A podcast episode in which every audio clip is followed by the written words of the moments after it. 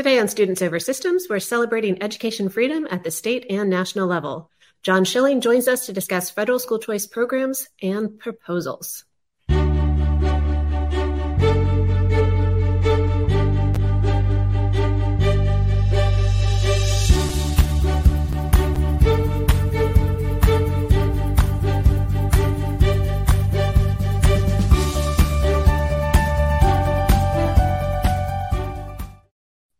Welcome to Students Over Systems, a podcast that celebrates education freedom.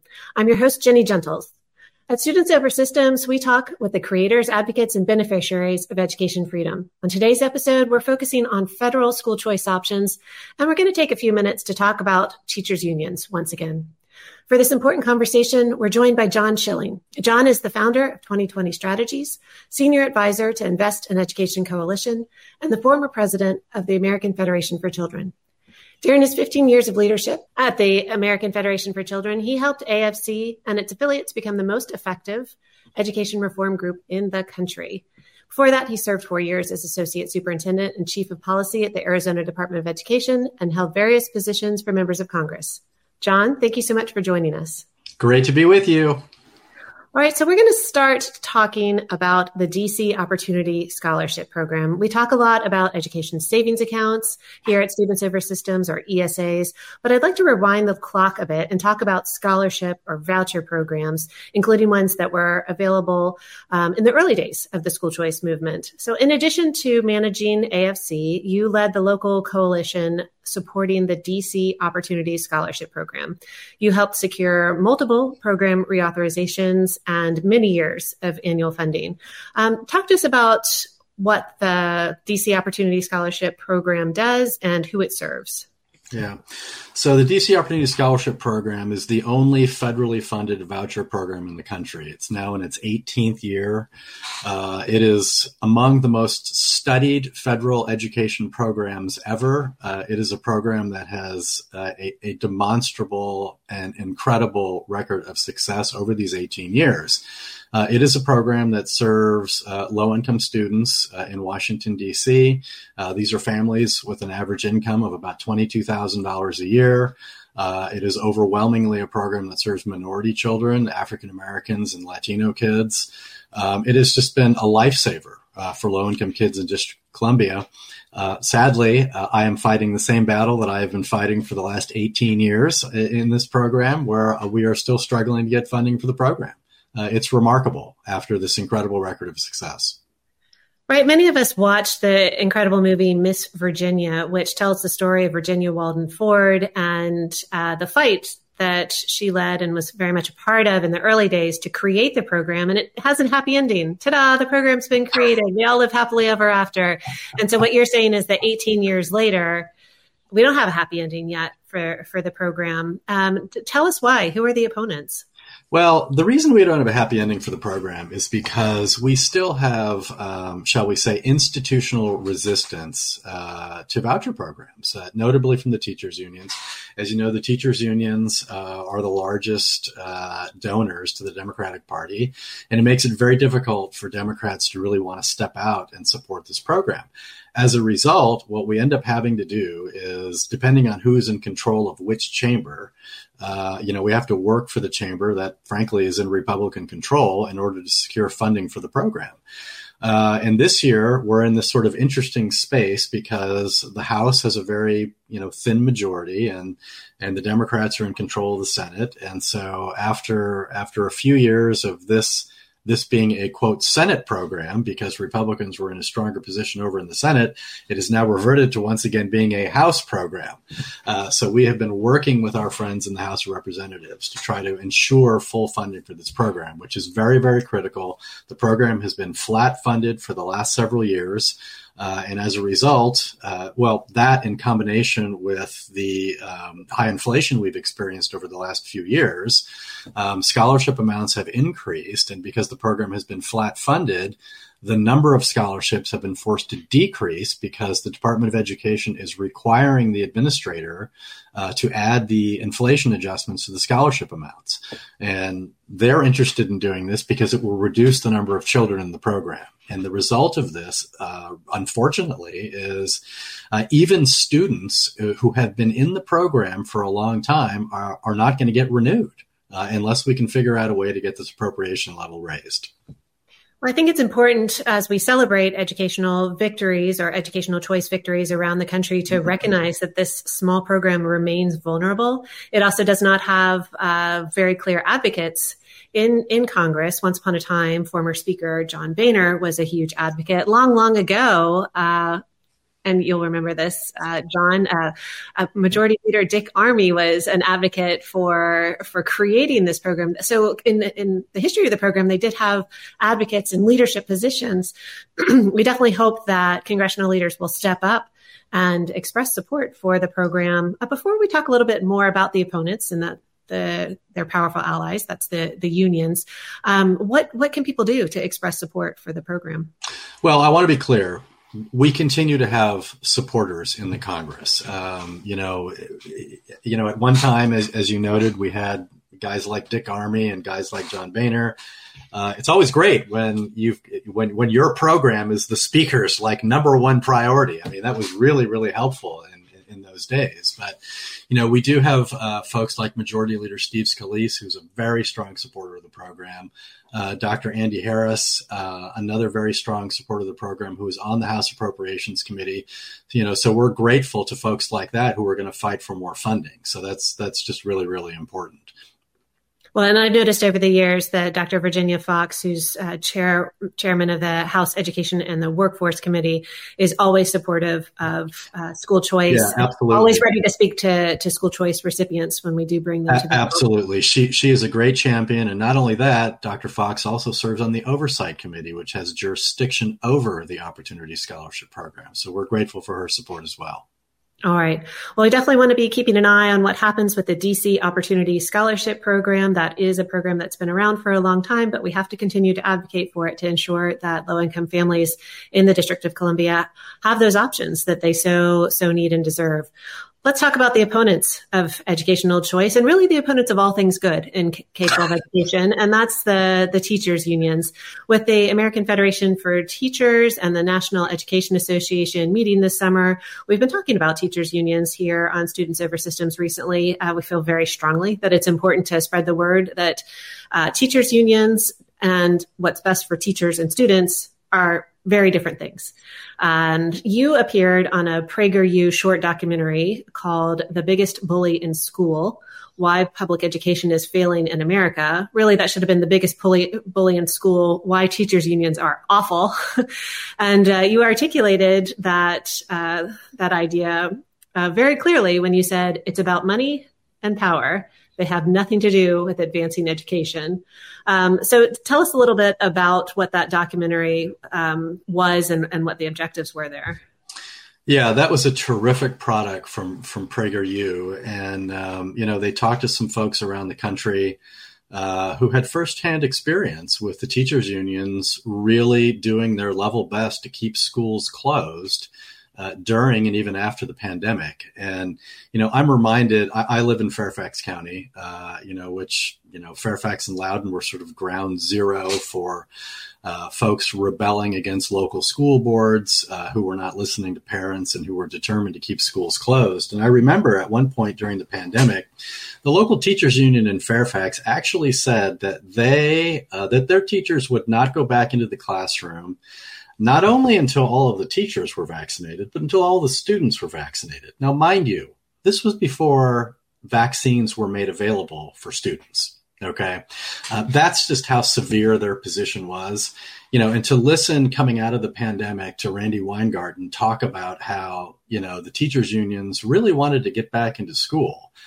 I mean, that's just farcical. I mean, how how uh, Randi can say that with a straight face after everything that the teachers unions did over the course of the pandemic and coming out of the pandemic, you know, to keep schools closed uh, is it's just offensive. And you know, you, you hate to be cynical about these things when it comes to teachers unions and why they do not support education freedom.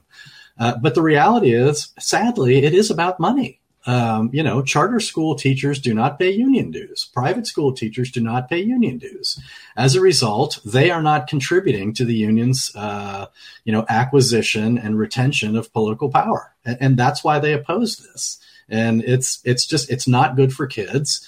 And the great news about this is I feel like, you know, with all the momentum that we've been experiencing around the country over the last couple of years, you, you, you just see it, you know, in state after state after state. You're seeing it at the federal level. Um, you're, you're, now finding more and more policymakers who have come to realize, you know, there might be something to this school choice thing, right? Because a lot of these folks, they're parents and they went through this during the pandemic and they know what the teachers union did to try to keep schools closed. Right. And this wasn't a new phenomenon, right? Now we know that the teachers unions were working against students, were working against parents, in a lot of cases working against educators when they were fighting to keep schools closed. But this goes back years as far as their efforts to uh, to not help children learn, to not improve outcomes, and really to not even help uh, teachers improve their pay and benefits.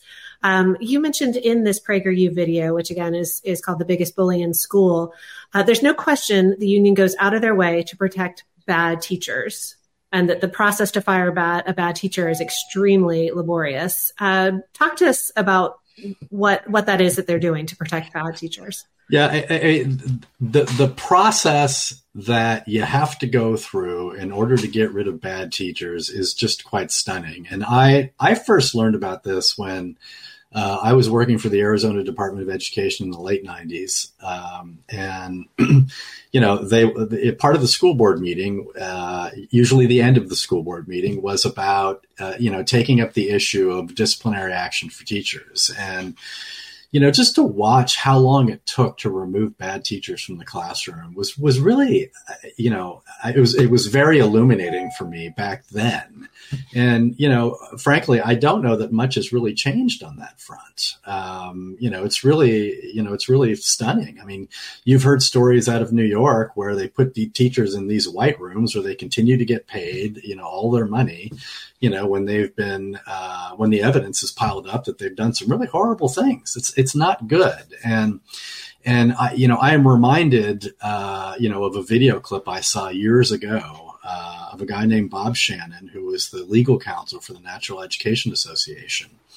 And it was his, you know, he was retiring. And he, so he gave this speech to the NEA convention where he accident, well, maybe he did it purposely, where he just blurted out the truth. He's like, look, we're not in business for kids. We're, we're, in business, you know, for the adults. We're, we're in business to have and accumulate power so we can do what we want. It doesn't have anything to do with kids. I mean, and there's really nothing more frightening than this, right? And, you know, and the thing that I was taught very early on in my career uh, in education, which now goes back, as I said, to the, to the 90s, uh, was my old boss and my old friend, Lisa Graham Keegan, who, who always said to us, look, you always need to be careful about differentiating between teacher union leaders and teachers because we love teachers mm-hmm. and teachers are underappreciated and underpaid. There's a lot of incredible teachers around America public school teachers, charter school teachers, private school teachers, homeschool teachers, magnet school teachers. Teachers are amazing. But the teachers union leadership really is in, what, in business for one reason it is to collect union dues and it is to spend that money uh, and to leverage political power. That's what they're about. They're not about helping kids succeed. Right. NEA and its affiliates are effective advocates because we have power. That was that that union quote that uh, you just mentioned that was also featured in this in this documentary. Um, and you also mentioned in in the documentary that uh, that as they're amassing this power, they've become very political over the last 20 or, or so years. And therefore, they're not representing their members because, like many of these classroom teachers who we love, don't have these really extreme views or this extreme like desire for great political power. So the unions increasingly are are very different um, and distinct from the individual classroom teacher. And we definitely want to make sure that that that point is, is clear. We love teachers. That's right. These these unions are political machines Yeah. And we don't love them. Yeah, they're hurting teachers, they're hurting parents, and most importantly, they're hurting students, and that, Yeah. that has to stop. I mean, th- this is a little bit like uh, the degree to which the teachers union leadership is out of touch with rank and file teachers is very similar to the way that the Democratic Party in America is out of touch with their core constituencies.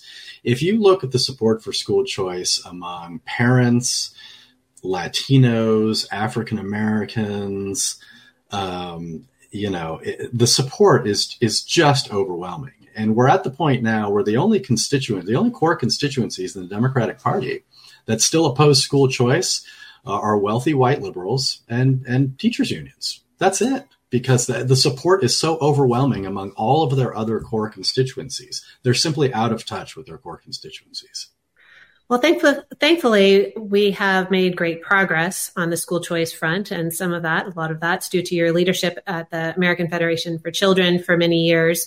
Uh, you're working on another school choice front right now, and that's uh, federal school choice. And just one more plug and mention of the of the the biggest bully in school, the PragerU documentary that everyone should should listen to. You talk about the fact that there is hope when we talk about school choice, that this is unquestionably the most important reform. Um, and the more that we can empower parents to choose best educational environment for their child, that's going to shake up the system. With money following the children, we take away the power and the union dues from the union. And there's all kinds of other benefits as well. So let's talk about what you're exploring at the federal level right now. As we mentioned at the start, you've been really the godfather of the DC Opportunity Scholarship Program, shepherding that program through Congress for 18 years now. Uh, you've been also engaged in another endeavor at the federal level, and that's what's uh, now being called the Educational Choice for Children Act. What is this? So the Educational Choice for Children Act uh, is um, is a federal scholarship tax credit. Um, and this is, we refer to this as the post pandemic version of what Secretary of Education Betsy DeVos introduced back in, in 2019. And basically, this is an opportunity. Uh, and, and I want to be very specific about this because the moment anybody utters the word federal, uh, there are a number of people around the country that immediately go into a fetal position and think, ah, it's a federal program. It is not a federal program. It is a federal opportunity that is going to be funded by uh, individual and corporate contributions to nonprofit scholarship granting organizations around the country, uh, up to $10 billion. Um, donors can, can, individual donors can contribute up to 10% of their adjusted gross income or $5,000, whichever is higher. Corporations can contribute up to 5% of taxable income. Um, and the money is going to go to scholarship granting organizations who would then hand out scholarships uh, that students can use on a variety of educational purposes, including private school tuition, uh, tutoring, which would help address the catastrophic learning loss that is taking place around the country, uh, special needs services, education technology, fees. Um, homeschool families would be able to benefit from this. Uh, and the individual and corporate donors who contribute would get a 100% non refundable federal tax credit.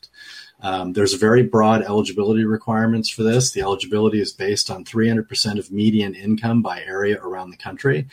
Uh, so what does that mean? What it means is is that around 85% of the K-12 population in every state would be eligible to participate in this. So it would be just a remarkable achievement at the federal level. We believe that it will help parents of up to 2 million kids around the country choose a school or education service of their choice. And you talk about money following kids, you talk about trying to dilute the power and influence of the teachers unions.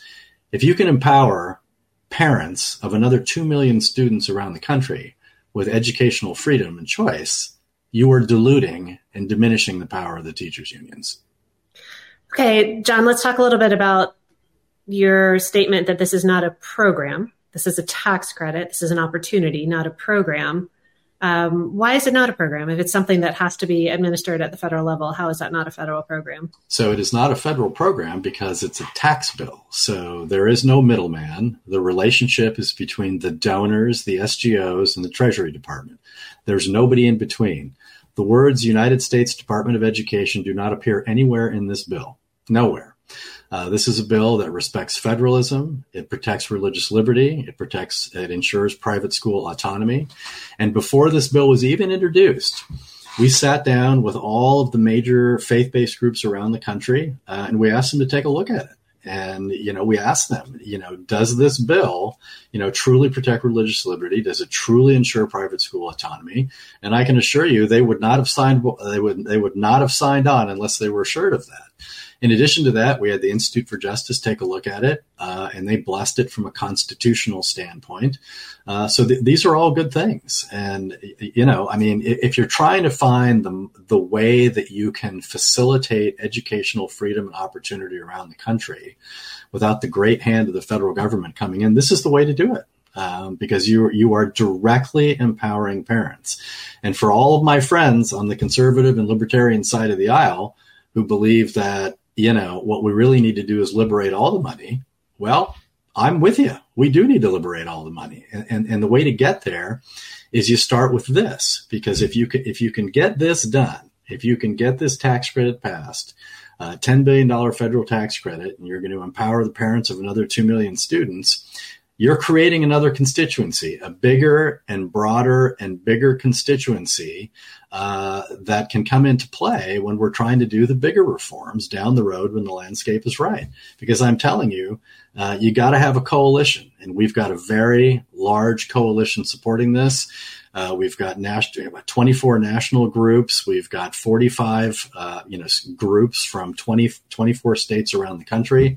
Uh, we we have united pretty much all of the school choice movement behind this legislation, with a few with a few minor exceptions.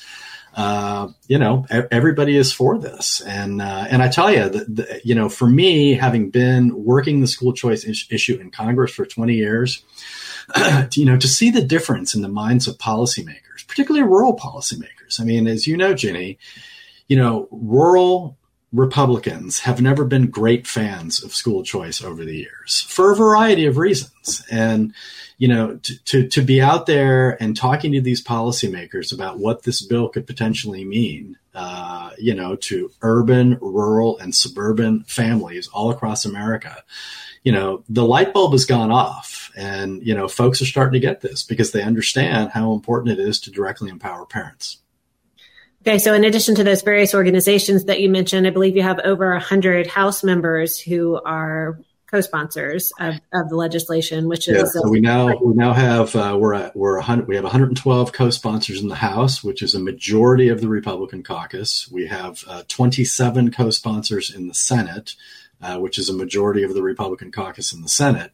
So we're making very good progress in building support. This bill now has more support than any other federal school choice bill ever in Congress. So we're real happy about that.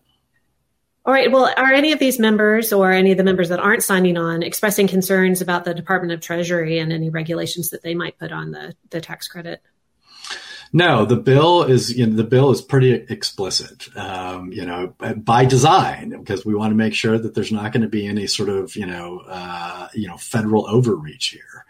Um, I think what you know when when we talk about um, when we talk with members and we, we get some credits, uh, uh, credits, we get some questions about you know what what is this mechanism going to look like and how can this possibly be done because you know this has never been done at the federal level before and you know the answer to that is is pretty quick and simple. We have 22 states that have state tax credit scholarship programs, so there's a pretty clear record of how to go about doing this. Uh, states have been doing this successfully since 1998. Uh, I happen to be in Arizona uh, when the when the original uh, individual tax credit scholarship program was being litigated. Uh, in fact, uh, the, the, the guy for the union arguing against it was Bob Shannon before he retired. Uh, you know, so I, you know, I've been doing this for for a long time, and states have clearly made this work. And you know, our tax policy experts believe that the IRS has the existing infrastructure to do this. Uh, they had the uh, they had the existing infrastructure to do this before Congress decided to add another eighty thousand agents. Um, it is it is an easy thing to do, and again, there's a track record of doing this successfully across the country. All right. One final question on the on the tax credit, and uh, something I heard recently from a, a state level group. Uh, what kind of impact will this have on the existing state level scholarship granting organizations? Uh, none whatsoever. I mean, the federal scholarship can be stacked on top of an existing state offering. So, if you are a state that has an existing tax credit scholarship or an existing ESA program or an existing voucher program, uh, the federal scholarship can come on top of that. So, so what does that mean? So, in most states around the country, you typically don't have high scholarship amounts. So, if a family gets a state scholarship, maybe it's going to get them you know, uh, most of the way there in terms of K 8 tuition. Um, but it's not going to get you all the way there for high school tuition, which is more expensive than K eight.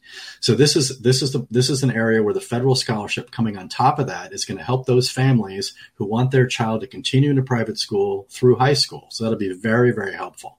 In most states, um, you know, in the states that have now passed universal uh, choice programs, um, you know, the federal scholarship will be helpful in that way because it's going to boost it, you know, help for the tuition into high school. But for all of the other states, um, you know, it, it, it come because it comes in over the top. What it's doing is it's increasing the purchasing power for families, and it's going to add a lot more students. And for the 19 states that don't have any sort of private school choice offerings, uh, and by the way, that's about 46% of the K 12 population in America that does not currently have a, a private school choice offering. You know, m- most of those are in, you know, blue states with entrenched political opposition who will never get this you know, if not for this federal opportunity. So it's just a tremendous opportunity. And, um, you know, we're hopeful that we can get this over the finish line. Well, I am the mother of a child in uh, K to 8 private school and a child in uh, high school, private high school. And I can say that the high school is probably about two and a half times as much as the K to 8 uh, when it comes to tuition. So uh, what you explained just now makes a lot of sense to me. All right. Our last question. We always ask our guests to tackle the school choice myth that bothers you the most. there are so many. but probably the biggest one is and this is this has long been a frustration of mine. It's very easy for the other side to say vouchers drain money from public schools. I mean this has been the refrain for 30 years as for as long as i can remember. And it is such a myth because you know children are the ones who generate funding okay and the idea that that that these programs drain money from from from private schools is is just, is just utterly ridiculous.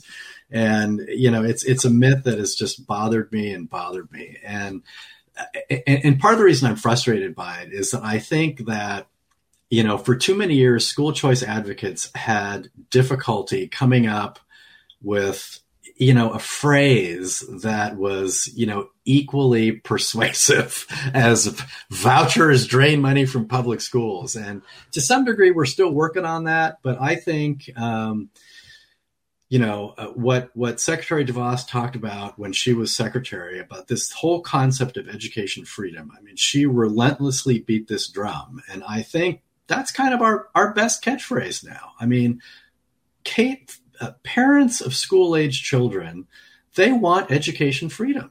I mean, they want to be able to choose the best educational environment for their child. Uh, that that just seems like a basic right, and I think that we're slowly I think we're slowly turning the page on this money, you know, vouchers drain money from public schools kind of nonsense. Um, and we just have to keep at it. And I think that this incredible men- momentum that we are experiencing around the country, uh, this is a result of, of, the great work of the American Federation for Children.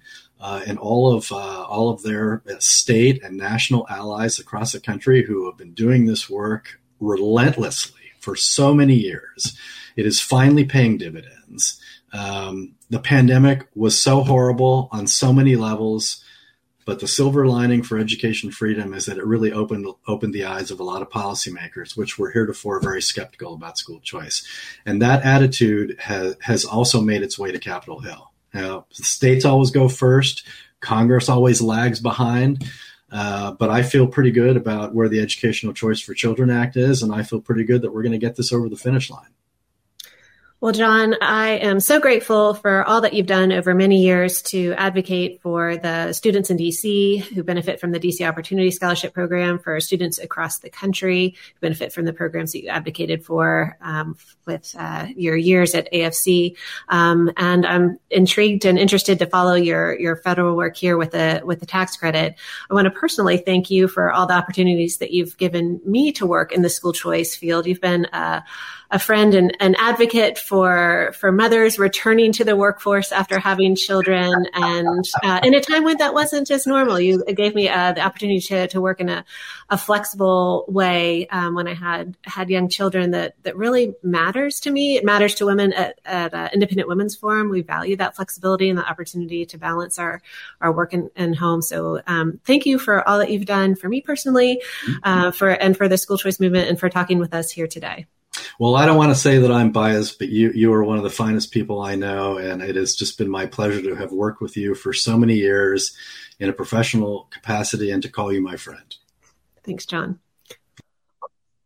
All right. We hope listeners found today's conversation informative and encouraging. If you enjoyed this episode of Students Over Systems, uh, please tune in uh, to our episodes every other week and uh, share this episode with your friends. We hope that you'll also uh, leave a, a, rating. And um, for finding out more information about the work of the IWF Education Freedom Center, please visit iwf.org slash EFC. Thank you for listening to Students Over Systems. Until next time, keep celebrating education education freedom, and brighter futures.